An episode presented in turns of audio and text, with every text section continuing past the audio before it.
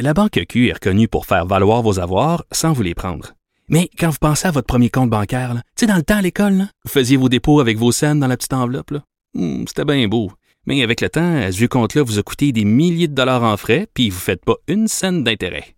Avec la Banque Q, vous obtenez des intérêts élevés et aucun frais sur vos services bancaires courants. Autrement dit, ça fait pas mal plus de scènes dans votre enveloppe, ça. Banque Q, faites valoir vos avoirs. Visitez banqueq.ca pour en savoir plus. Cube Radio. Écrivaine, Blogueuse. scénariste et animatrice. Geneviève Peterson. La Wonder Woman de Cube Radio.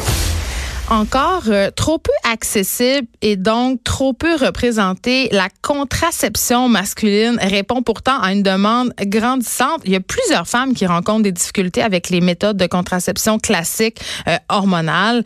Euh, donc, il y a beaucoup de couples hétérosexuels qui se retrouvent dans une espèce d'impasse contraceptive. Moi-même, je suis intolérante aux anovulants et à toutes les formes de contraception, euh, en fait, euh, qui utilisent euh, des hormones. J'avais euh, envie d'en jaser avec une sexologue. Laurence Desjardins est avec nous. Bonjour, Laurence. Bonjour. Écoute, j'ai l'impression, puis là, c'est peut-être juste une impression, que c'est c'est tellement compliqué, la contraception masculine. Je- je- J'aimerais ça que tu nous aides à nous faire une tête. Est-ce que ça se peut? Est-ce que ce sont euh, euh, est-ce que ce sont des choses qui sont au point? Parce que la raison pour laquelle euh, on t'a contacté au départ, c'est parce que je suis tombée sur un article euh, dans les Inrocks où on avait des témoignages d'hommes qui utilisaient cette contraception-là, mais j'ai l'impression que c'est encore vraiment au balbutiement. Ben, en fait, euh, il y a un peu de, de, de vrai dans, dans tout ce que tu dis.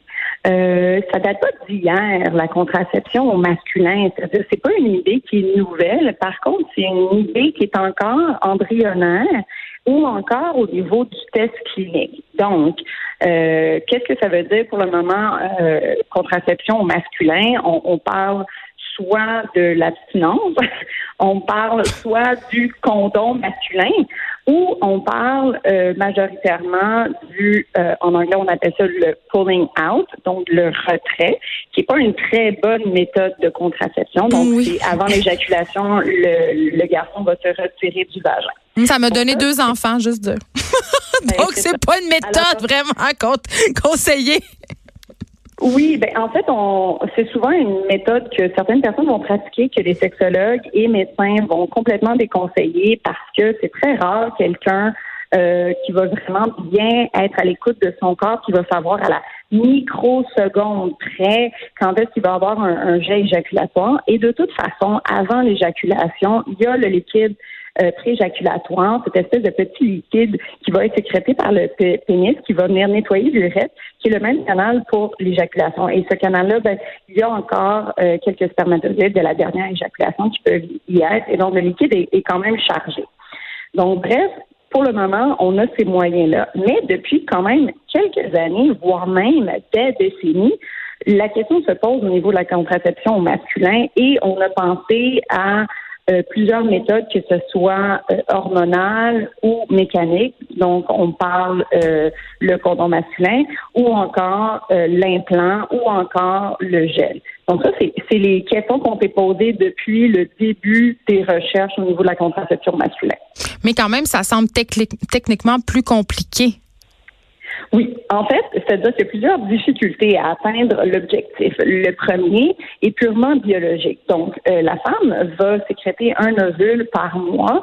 Parfois, il y a des femmes qui vont en sécréter deux, mais généralement, c'est un par mois. Tandis que un homme, lorsque ça l'éjacule, ce sont des millions, voire des milliards de spermatozoïdes. Évidemment, ce ne sont pas des millions, des milliards de spermatozoïdes viables, mais quand même, quand on parle de contraception masculin, on parle de devoir bloquer un flot assez intense de possibilités de, euh, d'éléments de fécondation. Donc, au niveau biologique, il y a cette difficulté-là. Au niveau aussi monétaire, alors au niveau monétaire, pendant des années, ça n'a pas été super intéressant de développer la science à ce niveau-là, simplement parce que c'est difficile, parce que euh, les hommes ne sont pas tant intéressés, parce que le, le niveau de la contraception au féminin était tellement bien avancé au fil des ans que d'avoir un moyen pas aussi efficace ne valait pas la peine. Alors, investir dans les recherches, c'était pas tant intéressant. Donc, au niveau scientifique, au niveau biologique, au niveau monétaire, ce sont déjà trois grandes difficultés et on le sait que euh, beaucoup de protocoles de recherche sont des protocoles de recherche gérés, financés par euh, des hommes et malheureusement pendant longtemps, ben on s'est dit on a réglé le problème de, de la femme, donc on va laisser ça dans le territoire des choses pour femmes. Et ce sont les femmes qui vont gérer leur utérus, ce sont les femmes qui vont gérer leur contraception. Donc, ça a été mis vraiment dans, dans le champ des choses pour filles. Euh, et puis, bien évidemment, euh, finalement, au niveau urgence, ben, on sait que pour une femme, la, contraception, c'est très important parce que la procréation, la grossesse et l'accouchement peut être difficile, voire même euh.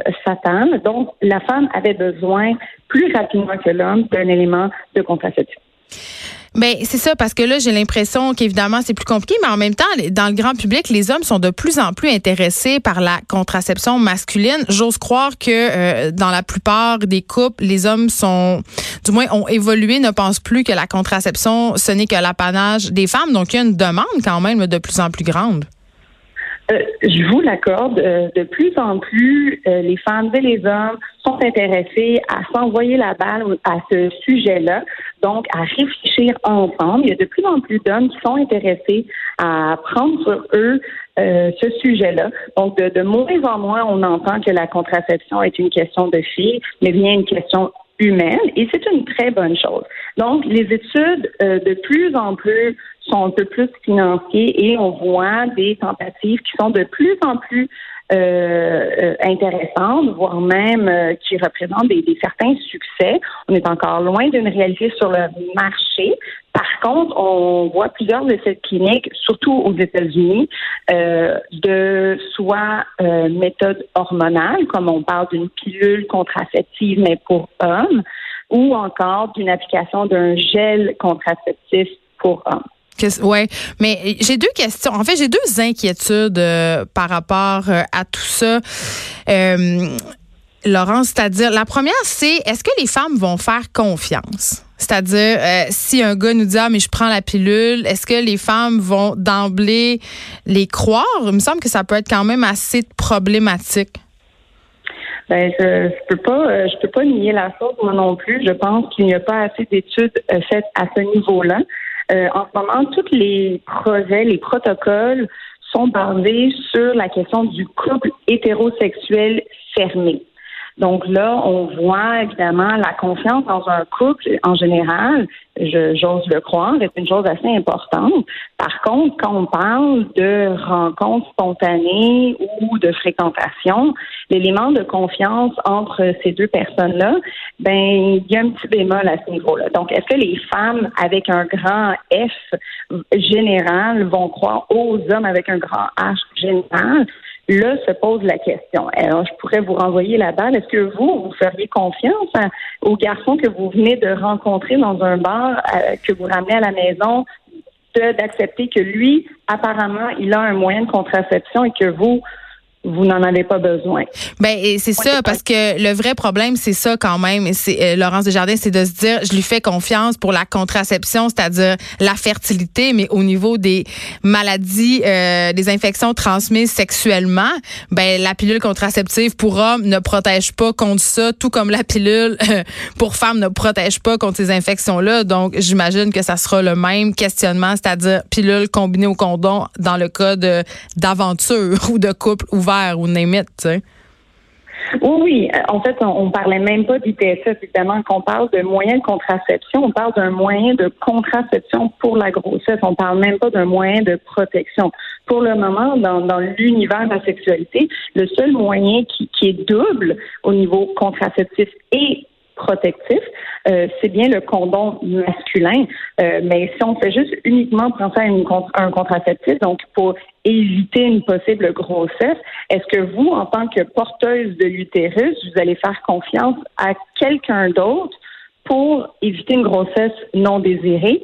C'est la question qu'on peut poser à tous et chacun, et ça sera à tous et chacun d'évaluer la chose. Par contre, on voit a plusieurs hommes qui sont intéressés à eux prendre sur eux euh, cette décision-là et sont intéressés à eux pouvoir utiliser un moyen qui vont eux s'assurer de pas pouvoir possiblement engendrer une grossesse non désirée.